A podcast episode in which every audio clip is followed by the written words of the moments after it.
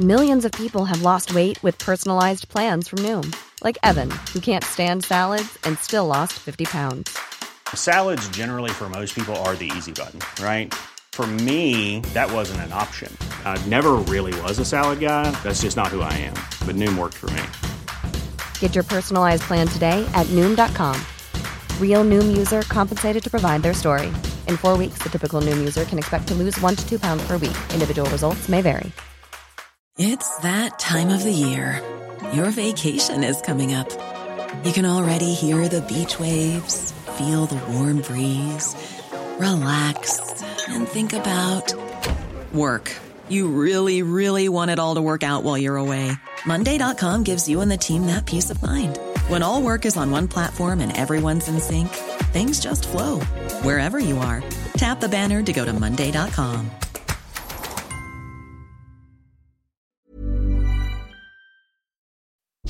Across the UK, online, on DAB, and on your smart speaker. The Independent Republic of Mike Graham on Talk Radio.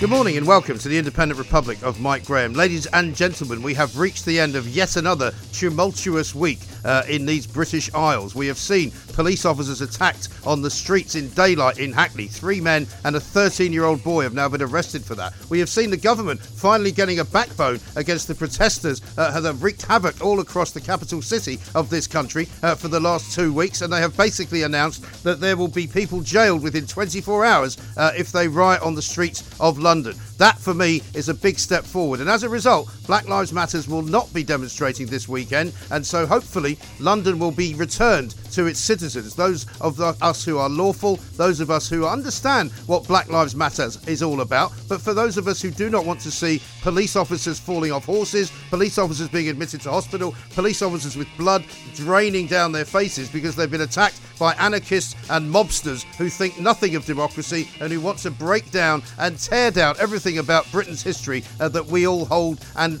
claim to be very, very dear indeed. Some statues have been removed, some statues are now being protected. I'm happy about that. I'm going to talk about that throughout the course of the day today. We are here for three hours. We are the home of common sense. And our first guest this morning uh, is going to continue to join us in that quest for common sense because we need common sense in this country right now. There are too many people who are stoking the fires of anger, who are stoking the fires of anarchy, and who are trying to make out that there is something rotten about the British Isles. And I can tell you this for what it is worth. There is nothing rotten about the British Isles, and there are lots of people who want to come and live here because it is such a great country. Nigel Farage joins us. He's the leader of the Brexit Party. He is a man, uh, for some, who is a very divisive figure. He is a man, for some, uh, who is a man uh, who, who, stalks uh, all sorts of problems in the country and who calls it as it is. And for some people, that is unpalatable. I say it's not unpalatable. I want people to be heard in this country. I want opinions to be heard, and I want opinions uh, to be argued about. And that's what we're going to do. We want to hear from you, of course, as well. 0344 499 1000 is the number. It's Friday, so we've got the Perrier Awards coming up a little bit later on as well. But you are listening to me, Mike Graham, high above the streets of London, high above the River Thames, and looking out upon London's skyline right now. We are the fastest growing radio station in the country in the world and on the planet. And there's a very good reason for that because we tell you the truth, the whole truth, and nothing but the truth. This is Talk Radio. Mid morning with Mike Graham. Talk Radio. Now it's time to say a very good morning, not just to all of you people listening, but to Nigel Farage, the leader of the Brexit Party. Nigel, thank you so much for joining us. A very good, good morning. morning to you.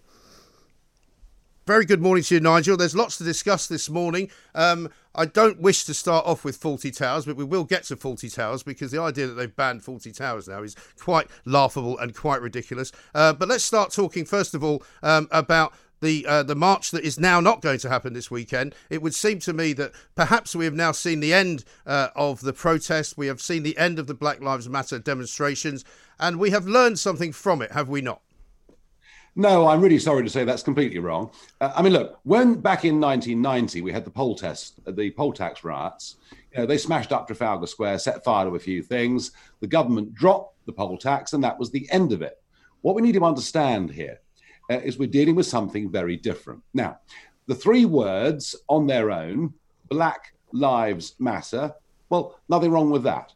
Uh, and if people say Uh, they want to make sure that throughout society there is equality of opportunity, um, and we have to deal with whatever, whatever unfairnesses there are. That's fine. But here's the problem Black Lives Matter as an organization is a Marxist, anarchistic organization that seeks to defund the, the police, to overthrow our capitalist system, to put, it, put in place reparations for slavery, for things that happened centuries ago.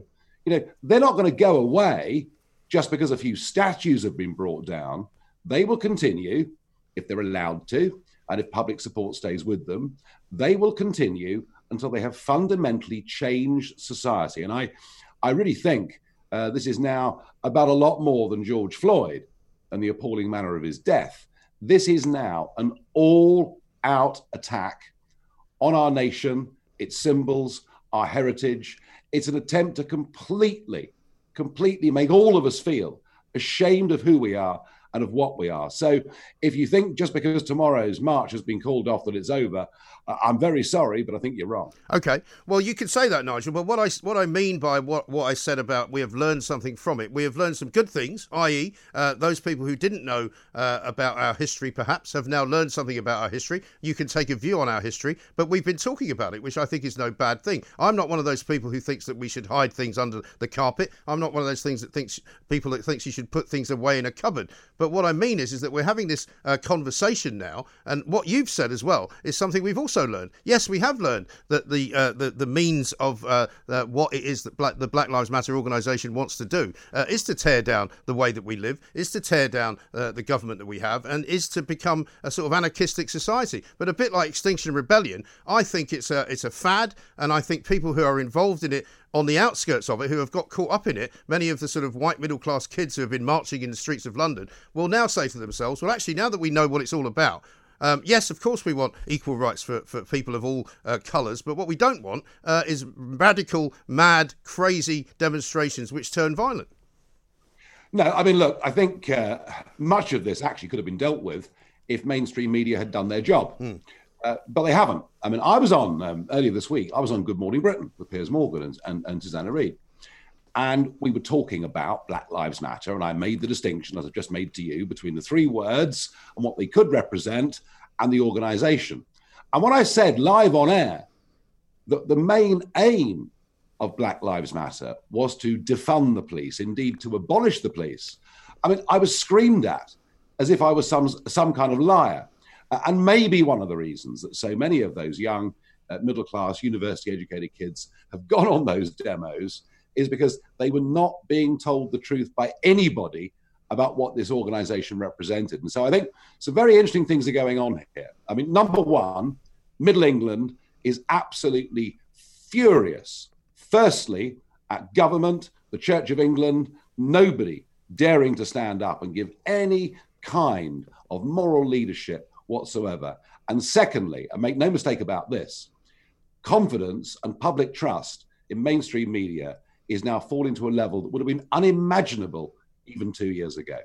Yes, I think that's absolutely right. But isn't it interesting, though, Nigel, that we see things now in such black and white terms? Because, as you quite rightly say, there's nothing that you have said to me this morning which is untrue, right? Everything that you have said is defensible, and I would support you in that. You have said quite clearly that, of course, we should have uh, uh, respect and we should have um, uh, an, an, opinion in which we want all lives to matter, and particularly if Black Lives Matter is to be something we talk about, that's fine. But it's equally uh, right to say that they are a hideously kind of anarchistic organisation and the people at the top of it would like to see some very bad things happening to this country. And it's also right to say that most right thinking people in this country do not believe in their cause in terms of breaking down uh, the entire de- democratic no. process, right? And so, why is it that people have to say, you know, on the one hand, I support.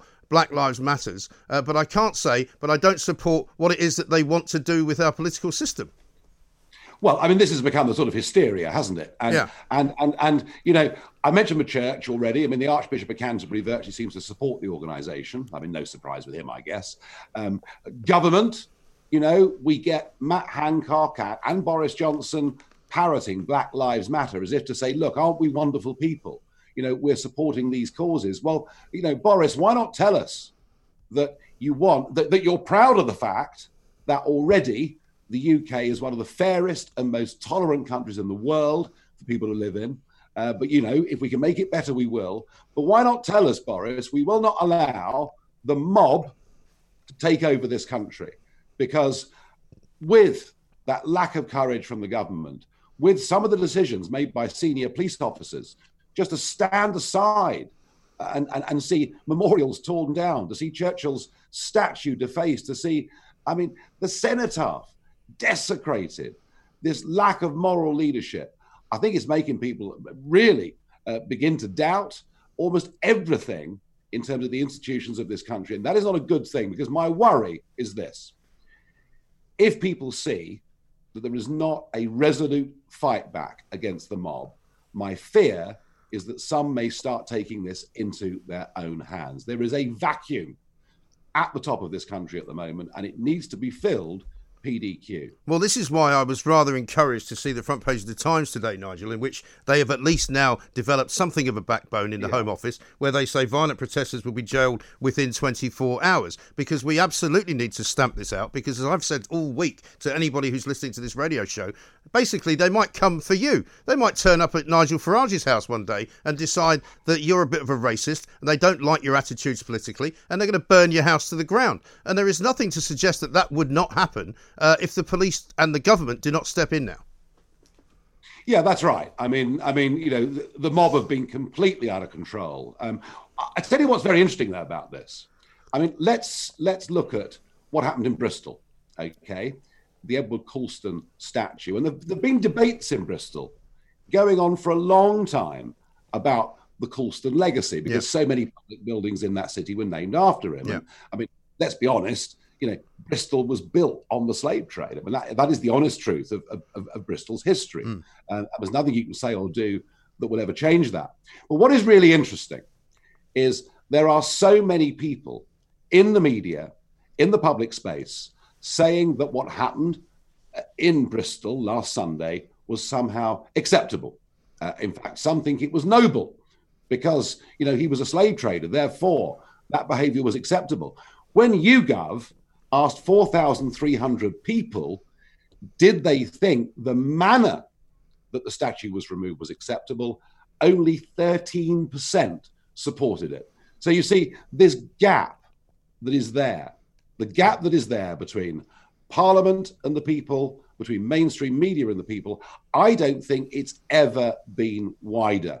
Uh, and I thought it was very interesting yesterday to see uh, down in Poole, uh, next to the Robert Baden Powell statue, there were some local residents there, you know, and there was a woman holding a placard that said British history matters. And this really, I think, particularly to some of the younger people that you were talking about earlier, we've got to impress upon them there are aspects of our history that you may not like, but you cannot judge the world 300 years ago by the values of today. What you can do is to teach history correctly and on slavery, we should be telling young people, yeah, sure, we had a slave trade.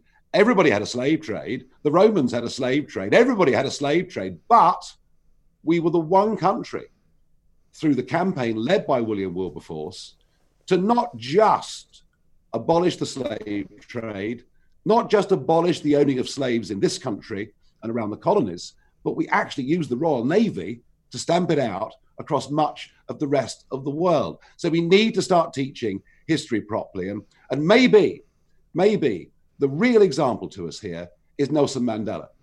Because remember that when Mandela was released from prison, when Mandela took over uh, in charge of South Africa, you know, he faced the historical leg- legacy of Cecil Rhodes.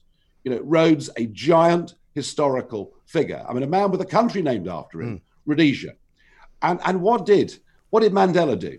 Did he say we must abolish Rhodes? We must get rid of this white imperialist. We, we remove him. You know, maybe even burn a few history books about him. No, what Mandela did was to set up the Mandela Rhodes Foundation as a means of learning from the past to get a better future. And I think that, that these are the positive arguments we've got to start making to our youth because, you know, it's all well and good getting rid of the Colston statue. But you dig into the Royal African Company and you find out that Charles II founded it. So should we get rid of all references to Charles II. Indeed, James II was a patron of it.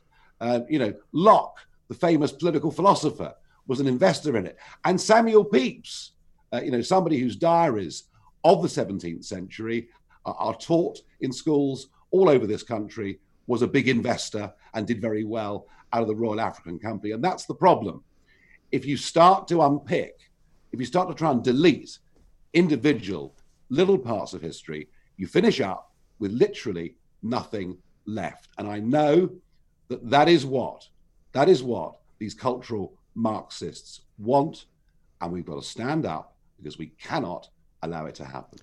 No, I totally agree with you on that front, Nigel. But of course, we do now live in very febrile times, right? Now, you are often accused uh, of lighting the fires of racial hatred because of what you do uh, out there in the public eye. The fact that you go deliberately to uh, the coastal regions of this country, you go down to Dover, you go down to Hastings, you film uh, yourself on boats watching as uh, illegal migrants come on uh, on dinghies from Calais.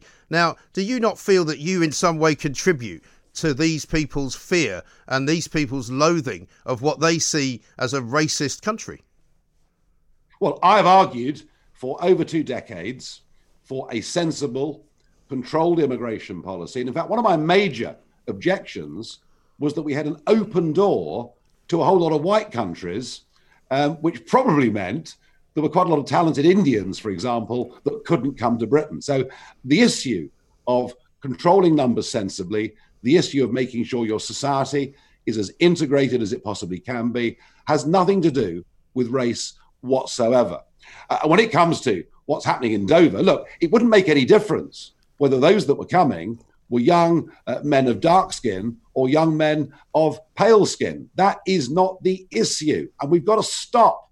We've got to stop dealing with this in color terms all the time. We've got to say that we're going to treat everybody in this country fairly and equally. And you know something?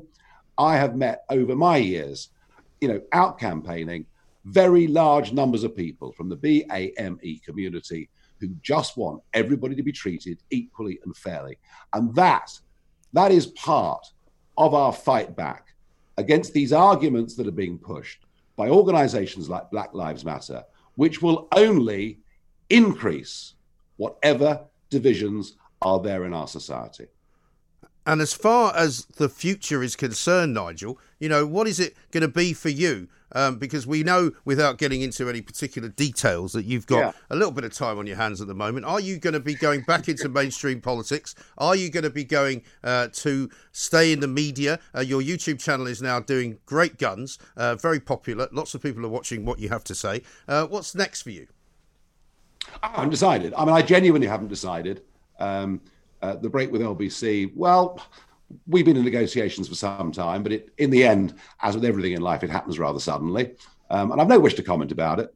Um, I've no wish to uh, display sour grapes or anything like that at all. Uh, the great thing in life, when things happen and big changes occur, uh, the best thing anyone can do is look forwards and look backwards. And I've had lots of texts, Mike, from people say, "Oh, it must have been a very difficult day for you yesterday." Um, and the response is, "Well, compared to climbing out of a light aircraft that's just crashed to the ground in 2010. you know, yeah. it's pretty small beer. All right. Um, I look, whatever I do, whatever I do, uh, you know, I want to be part of the public debate. I think one of the things that I've got right over the years, uh, more often than not, is I've, gener- I've generally had a feeling of where Middle England is on issues. Uh, and I've seen that gap between Middle England and between our politicians and the BBC, for example. Uh, and I've been able, I think, uh, through the power of argument, through being able to get people to follow me, uh, to help close some of those gaps. I guess Brexit is the one that I might be the best known for. So I'm going to go on doing that by whatever means. Um, but for the next couple of weeks, um, do you know what I'm going to do? I'm going to go fishing and I'm waiting for the pubs to open. Are you going to go fishing off the coast of Sussex? Well, I probably will, but I'll have to be careful uh, not to mix work with pleasure because uh, the boats are still coming. You know, um, I mean, last Wednesday, last Wednesday was a record day. 166 illegal migrants were brought into Dover, um, and who knows what other boats may have landed on shingle beaches in Kent or East Sussex uh, during the course of the night, and, and, and those people just disappeared. Um, 166 in one day. Uh, they were coming in yesterday, they were coming in the day before, um, and of course, they all get whisked off and put in four star hotels. And I think uh, we need to have a proper debate about this. This government was elected with a stonking majority to deliver on Brexit. And part of Brexit was controlling our borders. And what is happening in Dover most days of the week is we're being made a laughing stock. So, uh, so uh, yeah, I'm not going to let that go. But no, I'm going to take a little bit of time out. Um, I, I, I, think that's a sensible thing to do when a big change in life has happened. And uh, hey, you know what? The country's beautiful. The weather's been quite nice. All we need is the pubs open. That's really important. Yes. Listen, Nigel, fantastic to talk to you. Thank you very much for joining us. Thank you so much for telling us uh, what you believe in, why you believe in it, and what everybody else should be thinking about. Because let's face it, you might not agree with Nigel Farage. Nigel Farage is the leader of the Brexit Party. He doesn't want to be in the European Union. He wants controlled immigration. He does not believe that the cause of Black Lives Matter is a bad one. He believes that their cause is right, but he does not believe in their methods. He does not believe in their aims at the end of the day to completely overthrow the state. But if you don't agree with Nigel Farage, this is a very open channel that we have right here at Talk Radio.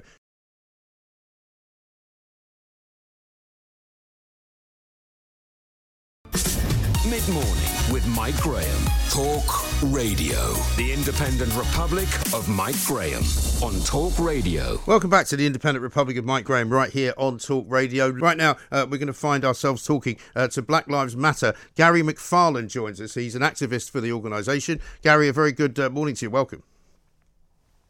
Hello. Thanks for, thanks for joining us. We spoke to Nigel Farage earlier on today, so we thought it was only fair. I don't know whether you heard the interview, whether uh, to, that we could talk to you uh, as well. Nigel Farage basically uh, disagreed with me. I said basically at the start of the show that I think most people now understand the cause of Black Lives Matter. I think most people now, certainly in this country, are aware uh, that there is a racial problem in the country and are quite happy to help with whatever that can do. Uh, but probably most people now would rather see the end of, of the violent protests that we've seen uh, in recent weeks.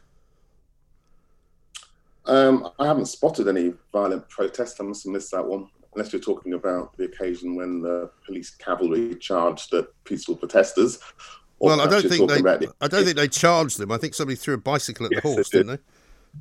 Well, I might be uh, open to disagreement, but I think if you look at the footage, all of the footage, and see it in context, you'll know what happened. Um, and also the following day, when they kettled young people, also peaceful, until 1:30 a.m. And in the previous few hours, had instigated violence against such individuals, which was part of a pattern of over policing of the Black Lives Matter protests and the fact that the protests everywhere else in the country, and there have been actually hundreds of protests everywhere else in the country, have been peaceful. Uh, and the fact that the London ones were entirely peaceful, apart from when the police decided to intervene, um, tells you the real truth of the matter, which is, is a, a movement of hundreds of thousands of peaceful people uh, protesting and demanding uh, racial equality in the UK. So you you would disagree with those who say that your march was uh, somehow infiltrated by people who wanted to cause trouble? Yeah, I don't. I don't go to this. So that means. So that means that every, so, so that means that anybody who did cause trouble then is part of your movement. No, because it's a diverse movement of, and it's open to anyone. It's not a membership organisation, and there are lots of different groups that come under the umbrella Black Lives Matter. Okay. Um, so I think Mr. Farage and others maybe are um, influenced by um, the Dumbo in the White House, Mr. Trump, who thinks it's all to do with outside agitators. The fact that the Minneapolis police station was burnt to the ground. Right. Actually, that was done by people in the community. So that was that was done by people who support Black Lives Matter it was done by people in the community. That's what they're calling for the defunding of the police in Minneapolis, which has been passed democratically by the council. Are you are you calling for that in this country? I am, yes. So what would you so what would you do uh, with the with the defunding of the police? Would there be no more police?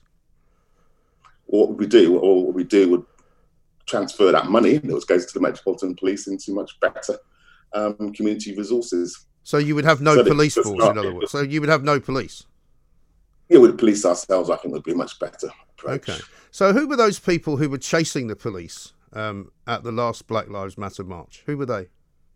do you expect me to know them? I don't know who they were, but um, certainly there were people who were responding to police violence, if that's what you mean. No, they were chasing police who were not involved in any kind of violence. This was way before any of the violence kicked off. But there was footage of two. you know that? There was footage of two young black you- women. Hang on a second. There was footage. There was footage of two young black women stopping a group of young men chasing the police and saying to them very openly, "Please don't do this. This is not helping our cause." But you, I'm assuming, would would I would identify with what they were doing and you would support it.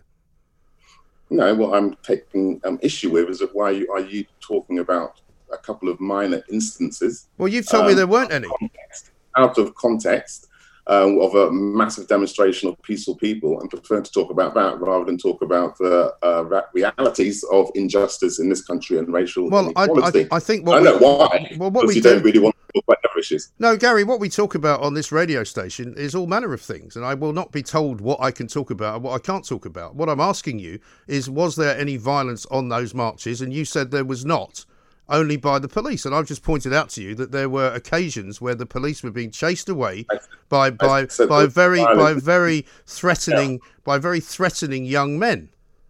Yes, and you haven't seen it in context. And I'm saying that the context is um, the instigation of violence by the police, and the context is of the wider policing of the Metropolitan Police, which leads to tasering, which leads to killing, which leads to brutalisation on an everyday basis and yearly, monthly basis in this city. When was the last time a, bla- a black man was tasered by the police? When was the last time a black man was tasered by the police? About two days ago. Two days ago. Who was it? You don't, you don't keep up Who was the news. You don't keep up the news. Well, why don't we? Millard why don't you Scott. tell me who it was and we can report you who it? it was. You ask me a question, let me tell you who it was. It was Go on. Millard Scott. It's a 62 year old man Uh-huh. who could have almost died because he was tasered by the police. Why is he tasered? Because he's got black skin. He happens to be the father of Wretch 32, who's a very well known rap star. That's why when he put the video up, it got several million views. People are outraged by that. They're lucky there hasn't actually been a riot, to be quite frank, because this is what's going on up and down the country to people that aren't as well known. That's why people hate the police. That's why we want to defund the police Well, that's why some people hate the police. Are, are an oppressive organisation that exists to basically keep working people in their place, and the black section of that working people, in particular, in London. in London. Well, I mean, I'm very surprised that we haven't. I'm very surprised that we haven't heard about that story, to be honest. And I'm I'm gonna be I'm I'm gonna look into it. I'm very surprised because generally speaking, if the police taser anybody, if the hang on, Gary, hang on a second. No, hang on. If the police, no, if the police, Scott is a very well known civil rights fighter, Staff- Stafford Scott, and it's his older brother. So you should know, and you should really do your intelligence and do your research. well, I've asked, I'm I'm asked, I've asked you a question. You've given me an answer, which is which is which is fine. What else is uh, is Black Lives Matter aiming for in addition to getting rid of the police? Well, there's some certain things that can be done before we get rid of the police, such as banning the rollout of tasers. That'd be a very good start. Banning stop and search, because black youth and nine point black people are 9.3 times more likely to be stopped by the police than anyone else, and that has no impact on actually bearing down on crime whatsoever, but is entirely oppressive. Um, they could start by uh, paying the, the, the money out, the 200 million that was earmarked for Windrush, and uh, an amnesty for everyone caught up in the Windrush scandal, which is a matter of deliberate Tory policy um, that um, sent people to their deaths in some cases in this country because uh, they were told all of a sudden that they weren't British, although they were invited into this country in the 1950s and their descendants. Uh, that was an outrage and is still an outrage in our community. They could start with a public inquiry into the massive disproportionate black and minority ethnic persons that have died in this pandemic. That would be a good start also.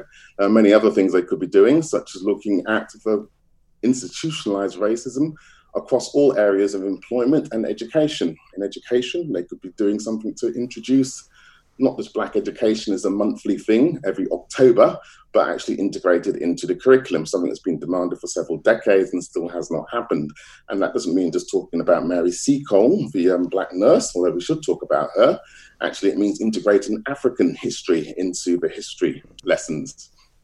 Um, so that's, those would be good starters. Okay, why are you suddenly asking for all this now, though?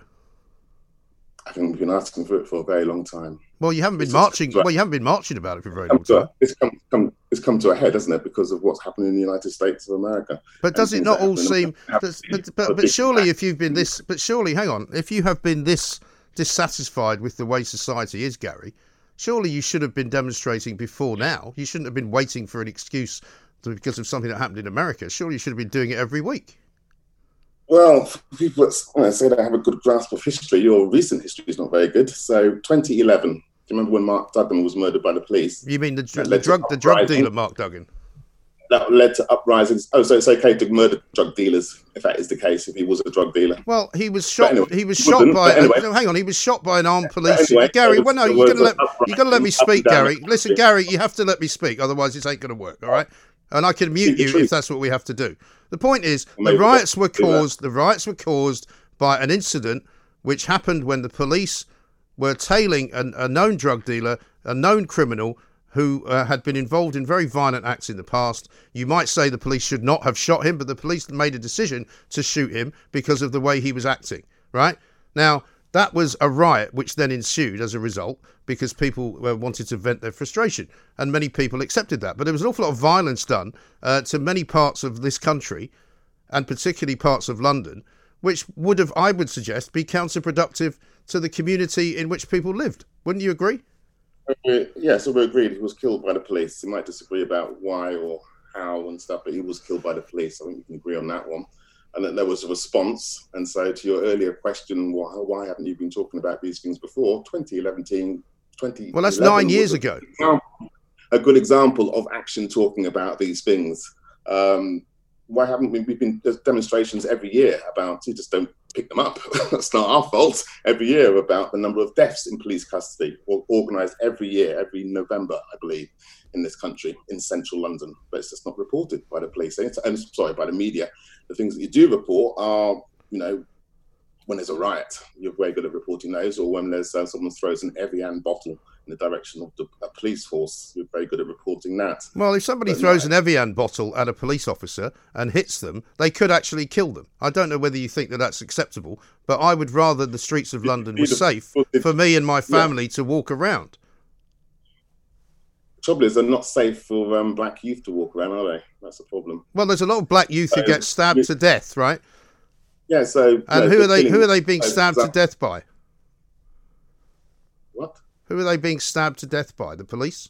The reason why there's knife crime is to do with the um, years and years of massive um, inequality that exists in this country that has driven black youth into a position where they have no opportunities, um, where they get um, excluded from school. They're the first ones to get excluded. Um, they get no qualifications, can't get a decent job. Some of them drift into petty crime and worse and into gangs. And that's only a minority, by the way. But those that do end up in tur- turf wars over who's going to sell in what areas and sometimes end up attacking each other, sometimes with knives. Okay. So what would you? Let me ask you a question, Gary. What would you? What would you do? If you change the social context, instead of actually taking more and more money out of working class communities, there'll be less crime. Well, I tell you what. What would you do with the drug? What would you do? Hang on, hang on a second. Let me ask you another question. What would you do? Can you please let me? Would you please let me have a conversation with you, Gary? Stop trying to talk over me. I'm trying to give you some facts. Well, I want to ask you a question. Okay, I want to ask you a question. I'm just trying to answer them. Well, let, let me ask you another question. If you in your okay. world where there are no police officers, what would you do about yeah. the drug gangs in this city? Well, in the world when there's no police officers, it goes uh, as a piece with a number of other things happening. So that money would be that would be diverted would be part of a whole heap of more money that would go back into our communities and actually undermine the drug dealing because people would have decent jobs to go to. So you actually you actually are that naive that you think people will stop taking drugs? Really? No, we can also. Well, what drugs are you talking about? I personally think they should all be legalized. So, so you want to legalize all drugs? So that's so that's another aim to legalize all drugs. And so, what would you do about the drug gangs? The movement. I'm saying it's my aim. All right. So, so all right. Well, let me ask you. Well, let me ask you personally. Then, what would you do? What would you do with the drug dealers? Well, if legalized all drugs, the drug dealers would then, I guess, be um, capitalist corporations, as they are in the United States, some parts of the United States, and in Canada, where some drugs are legalized. For example, marijuana. Okay. So you're quite happy for capitalist companies to run the drugs then? No, I prefer to see a revolution where we get rid of capitalism and we run society in the interest of working people. Okay. So when you say get rid of capitalism, what does that mean to you? How does yeah. that look? Uh, looks like a situation where, mm, as we're seeing around the world, well, particularly the United States, some parts of it, people take to the streets and take um, matters into their own hands and start to run things in a democratic fashion and exert the democratic control. You think America? You think America is not capitalist now? Is that what you think? No, I said that we're beginning to see the beginnings of people power, where people begin to see their own power and begin to realize that actually they are the ones that produce the essential services, not the bankers and the heads of the corporations. They're the ones that produce the essential services. And actually, people are beginning to gain the confidence when they see the cretins that run our, our societies, how incompetent they are, and begin to realize through their own actions that they are perfectly capable of running their own lives and the things that affect our uh-huh. lives and the products of our labor. Which do you believe in? Do you believe in democracy, Gary? Yeah, I believe in absolute democracy. Okay, yeah. so you believe in so you believe in elections. Much, I believe in a much higher level of democracy than the current setup. What's what what, what is what is what is it? How can you have a higher level of democracy than one man, one vote? Well, firstly, you'd expand it expand it to women, wouldn't you? Well, so, women so do vote. Women can vote. One, you know, Gary, women yeah, are allowed to vote. Man, you said man, didn't you? But anyway, yeah, because the phrase because the phrase "one but, man, one vote" is a very well-known phrase. Would you like me to say "one person, one vote"? Would that make you happier? Yeah, it would. Yeah. So uh, I'm sorry if I offended you, Gary. Uh, that's why You haven't offended me. That's good. I'm, saying, just, I'm just trying to educate you. Well, so, you're not doing a very good. You're not doing a very good job, I'm afraid, Gary. You keep interrupting me, but that's typical for yeah well well interruption is um, part so, of debate mate. If you don't stop talking yeah. i have to interrupt you. I interrupt peter hitchens as well. you've asked me to tell you what is a higher form of democracy. You haven't let me yet. Well go on tell me.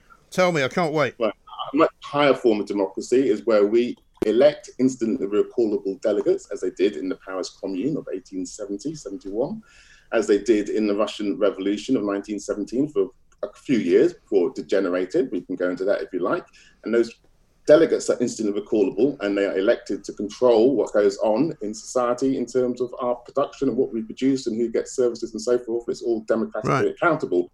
As opposed to getting a vote once every five years, you get a vote all of the time. And yes, but you see, the trouble is, Gary. But the, trouble, the, the trouble is, Gary. If you had a, if you had that vote, if you had that voting system, Gary, would you not have got in the end the same result as you got back in December? uh, where the Tory party, which is massively more popular than anything else in this country, would be the ruling party, would it not? Uh, not in that system, I don't. Why not? Well, because it presupposes that we've already had a revolutionary situation in this country. And in the process of a revolutionary situation, people's ideas change. As I was pointing out earlier, people come to see their own power and so the Tory party would be, would be the last people to get any vote, I would imagine, inside uh, a workers' You've got council. a great, uh, you've got a great imagination, but I think you have no evidence with which to back that up. The people of this country, Gary, I'm afraid, disagree disagree with most left wing ideology. They don't want a revolution. They don't want some kind of people power. They want the police to protect them from the bad guys, and they don't wish to enter into some anti capitalist, you know, dream state where nothing works. You've just mentioned the Russian Revolution which resulted in an absolute horror show for many people. People were murdered by the thousands by Stalin. People were murdered by the millions by other places where this so called people power has actually happened. Why don't you call it like it is? It's nothing to do with people power. It's what you want and what the people who agree with you want. It's not about what other people want, and it ain't democracy, whichever way you cut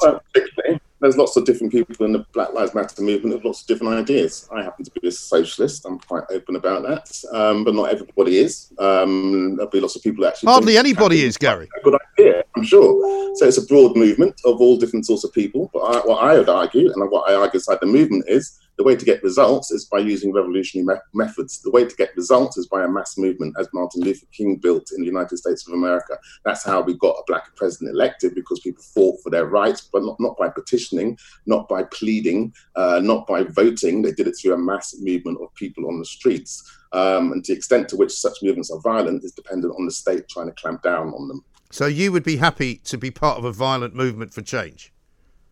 No, I said the extent to which those movements become violent is to do with the state clamping down upon them.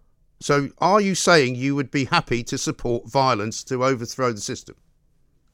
no, I'm happy to support a mass movement to overthrow the system. Okay. Final question for you, right?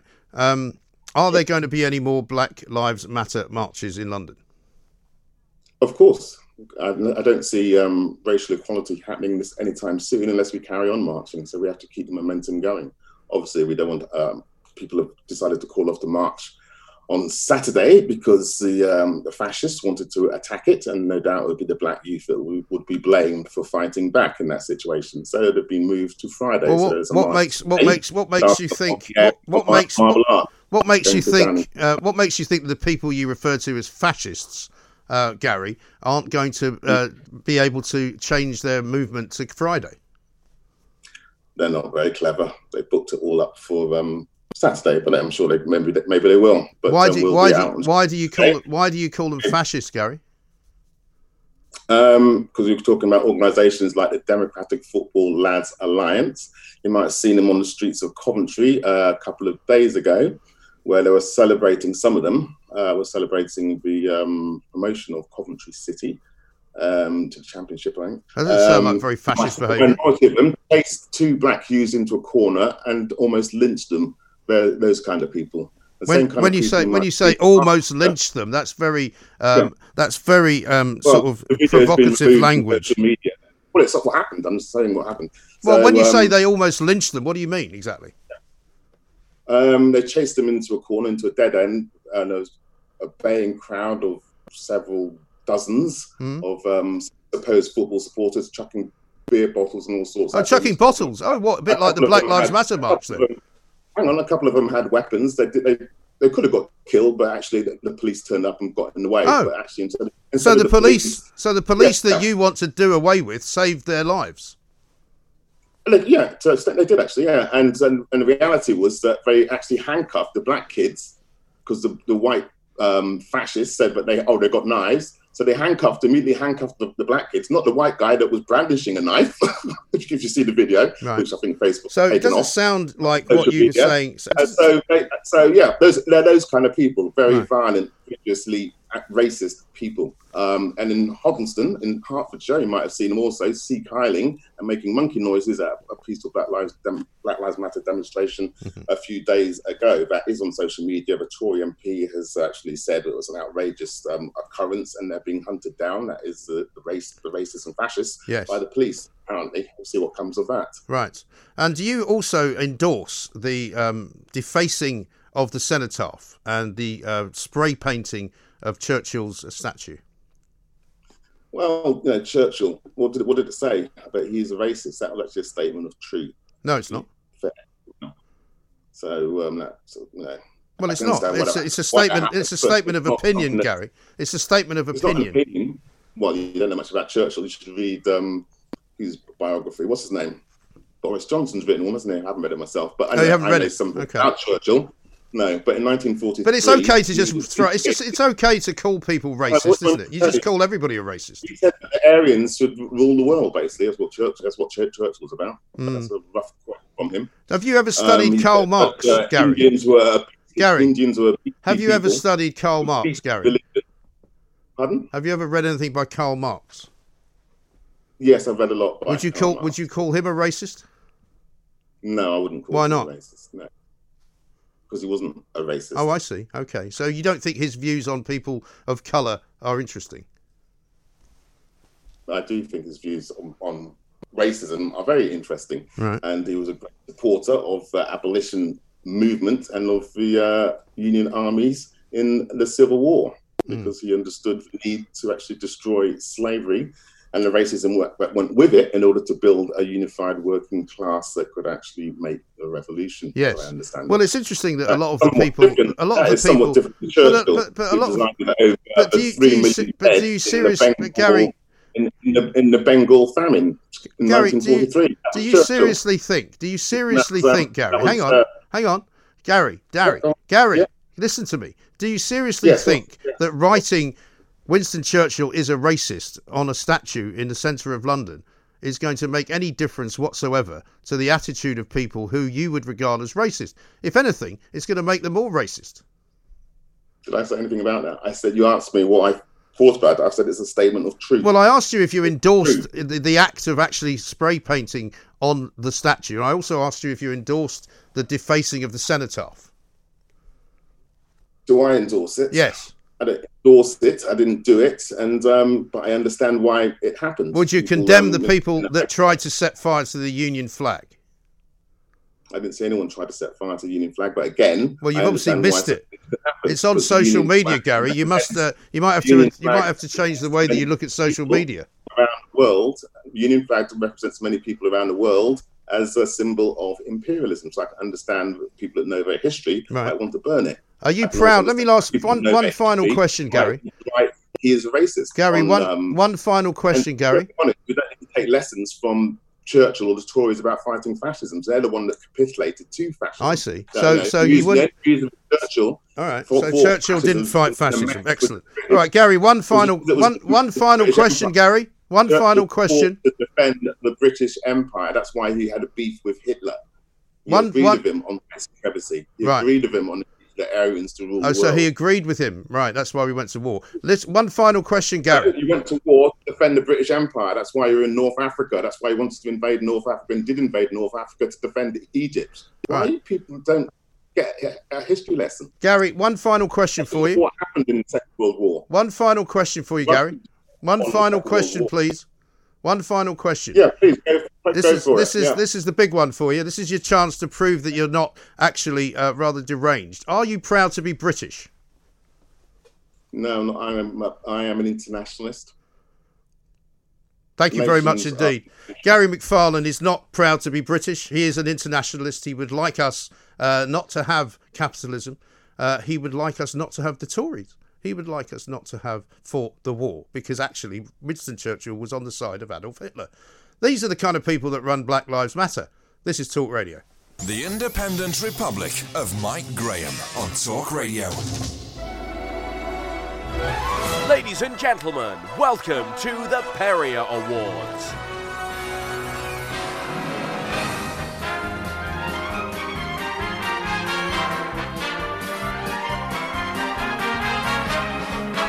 That music can mean only one thing. This has been one hell of a show. I have to say thank you to all of you for listening. Thank you to all of you for watching on YouTube. It has been an amazing uh, period of, of, of two and a half, two and three quarter hours where we've had more people listening, I think, and watching than ever before. Uh, it's been quite extraordinary, quite an extraordinary day. Nigel Farage, uh, the Gary McFarlane from Black Lives Matter, loads of your calls in between. Uh, now, I'm delighted to say it's time to welcome Marta Malagon, uh, my producer uh, and saviour in many ways, uh, and producer of what great radio we put out here. She's now going to do the Perrier Awards.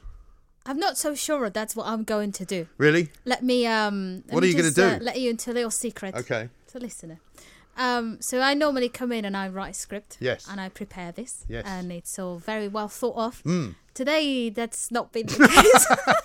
So you're going um, without the script. So I literally, I literally No have a, safety net. I literally have a list of the clips. well, that's all right. I mean, I'm sure you can Uh, talk around but- them. Well, I, a very got no choice, way. do I? I've got no choice, but it's been a great show. So well done, Mike. It really has. Thank And, you to um, everyone behind the glass I was as well. just say, I was just gonna say, can I just say, Amy, Izzy, Carl, Gareth as well. Yes. They've been absolutely fantastic. So thank you so much. And do watch out on YouTube for all of the clips because there are already Yes. some of them out there as we speak. But we want you Yes. to, to, to pass them on, tell people about this radio show because it is really something special. Absolutely, just don't watch this bit because it's about to be a little bit chaotic. Well, but we'll anyway, see. We'll see. I have great uh, confidence in you. Thank you very much. No Someone problem. has to. Uh, good afternoon and welcome to the Perrier Awards. Thank this you. is where we look back over the past week of the so-called independent, So-called. in, so-called, so-called independent, independent Republic of my Graham on Talk Radio, and basically I choose my favorite moment. Yes. Uh, the first Perrier is its tradition uh, goes to you, uh, you. and it's something that I called uh, the tongue twist of the week. Completely and utterly uh, without care uh, for anybody else at all, walking around, so, uh, uh, ignoring social distancing rules. Seriously. Well, as I often say, uh, the number of words I utter on a, any given week, I'm not even sure how many words No. there are, but there's quite a lot. I think we should get someone to count them. I think there must be a, an algorithm for that, mustn't there? Surely they would have There's an something. algorithm for everything, yeah, isn't it, there must be some way of doing it without actually having to do it manually. Yes. Or maybe we can just get Gareth to do it. He's sitting outside, not yeah, doing much anyway. or somebody who's very good at adding up. Carol Vorderman. Yes, We Yeah. could get her on. She could do it. Absolutely. Brilliant. Uh, but my feeling is there's probably enough in there to write a major book, I would say. oh, definitely. So to get the odd one wrong, I think is, you know, acceptable. No, listen. Uh, as I've said many times on this show, you're only human, uh. Exactly. and also a source of uh, a lot of amusement for Yes. us. So I can only thank you for that. No problem. The next one, uh, you share it with uh, studio manager Amy. Uh, Ah, You guys win a Perrier for the accident of the week. 0344 499 1000. You're listening to me, Mike Graham, right here on the fastest growing radio station on the planet. It is no- nothing but Talk Radio. That's great. Thank you it? very much indeed for ending said. so cleverly. Wasn't that great? I didn't even mean to do that.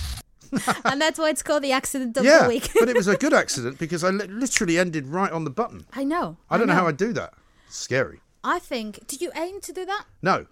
Maybe. Maybe we should. You see, I never know when Amy's going to stop playing the music. That's she keeps me on my toes because I Oh, yeah. never have a clue whether it's going to stop, start, keep going. I never know. There have been uh, conversations about Hmm. this behind the glass. Have there? And I think we're just gonna have to live with it. Bless Well, her. she has her own style. It's fine. Of course, It's and it's and I'm it's a fine good with that. thing. Um, we we send. I, I'm going to say a quick hello to Mark as well. Yeah, our he's not regular well. Studio manager who's not well, but I think he's back on Monday. Get so well Mark, soon. Get well soon. We've missed you, and you know, just just come back on Monday because you know there've been a couple of um incompetence reports Oh, issued today, I but see. uh, I will Well, not highlight them. No, please don't. I'm joking, of that course. would be unfair. Um, let's move on to Dr. Matt Paris from International SOS. He Yes. wins the correction of the week.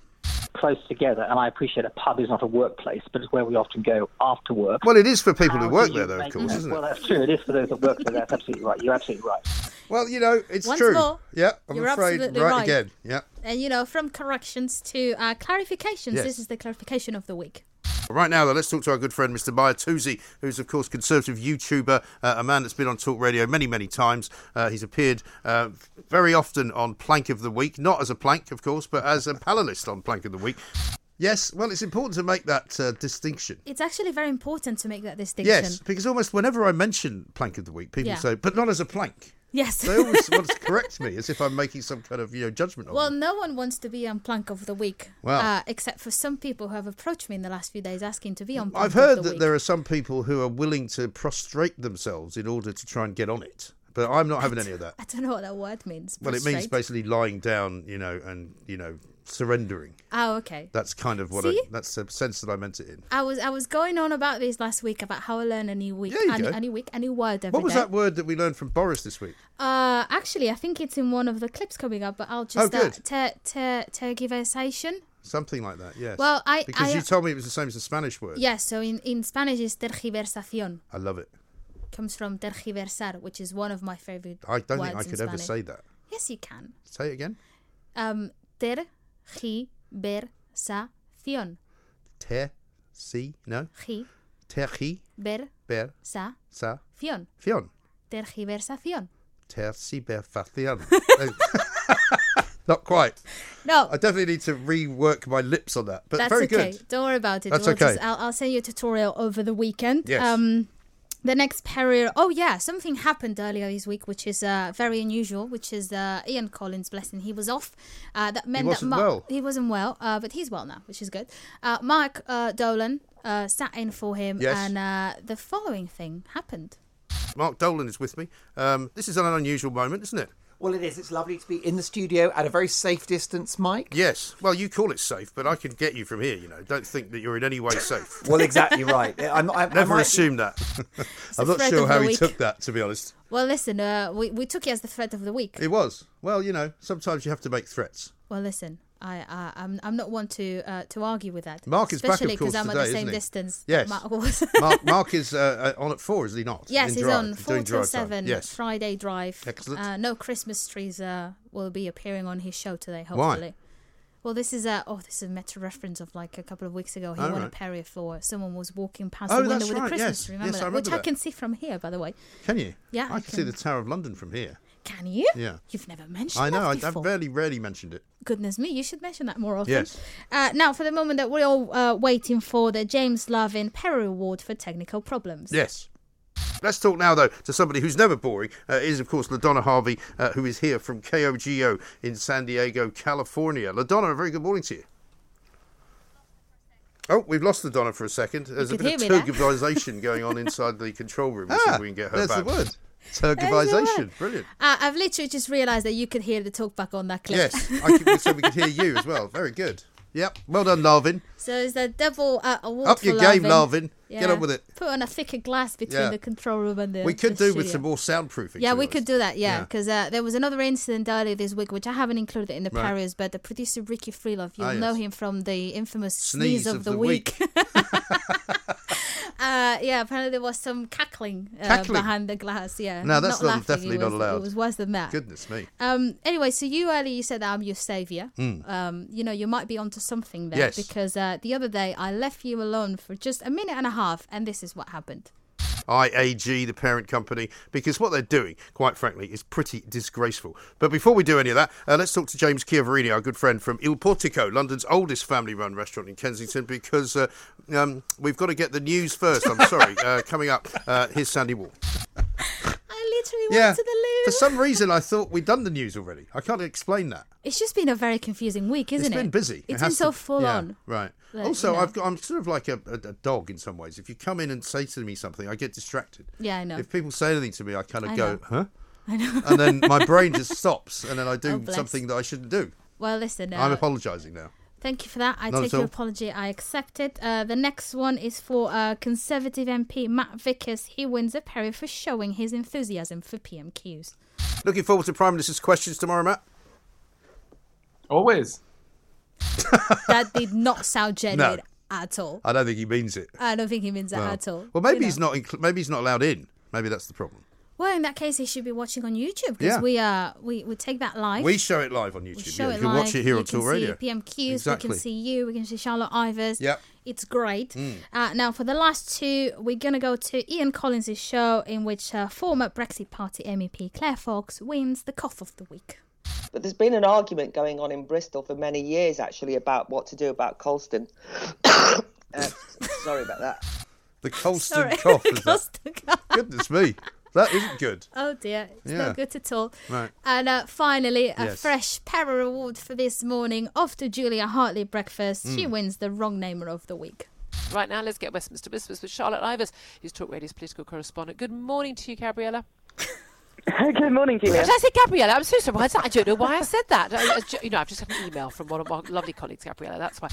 Well, I know why she said it because Gabriella sent her an email. Correct. And Gabriella works She on her show. yeah. So she's obviously thinking about Gabriella. Yes, yes, which is understandable. Easily done. It would have been very weird if she said my name, for example. Well, because I haven't worked on the Other people may years. do that inadvertently. Well, listen, I don't know what to say. About Your that. admirers, you know. Well, yeah, the two of them, my mum Well, and my dad. I'm not sure there are more than that.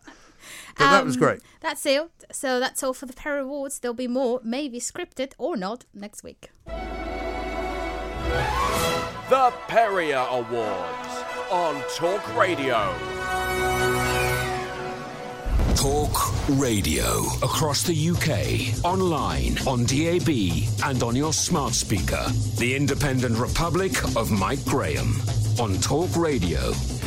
If you enjoyed that, be sure to catch the whole show 10 till 1, Monday to Friday on Talk Radio via DAB, online, or via the Talk Radio app. And if you have an opinion on the stories we cover, we'd love to hear from you. Call us on 0344 499 1000 or tweet at Talk Radio during the show to have your say.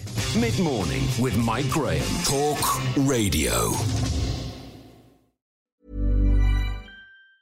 Hey, folks, I'm Marc Maron from the WTF Podcast, and this episode is brought to you by Kleenex Ultra Soft Tissues, your ally to help tackle your allergy symptoms this season. I love the change of seasons, but nobody loves pollen and all those other things floating in the air that make you sneeze during this nice weather. Kleenex Ultra Soft Tissues are hypoallergenic and allergist approved, so fight back against watery eyes and runny noses without worrying about irritating your skin. For this allergy season, grab Kleenex and face allergies head on.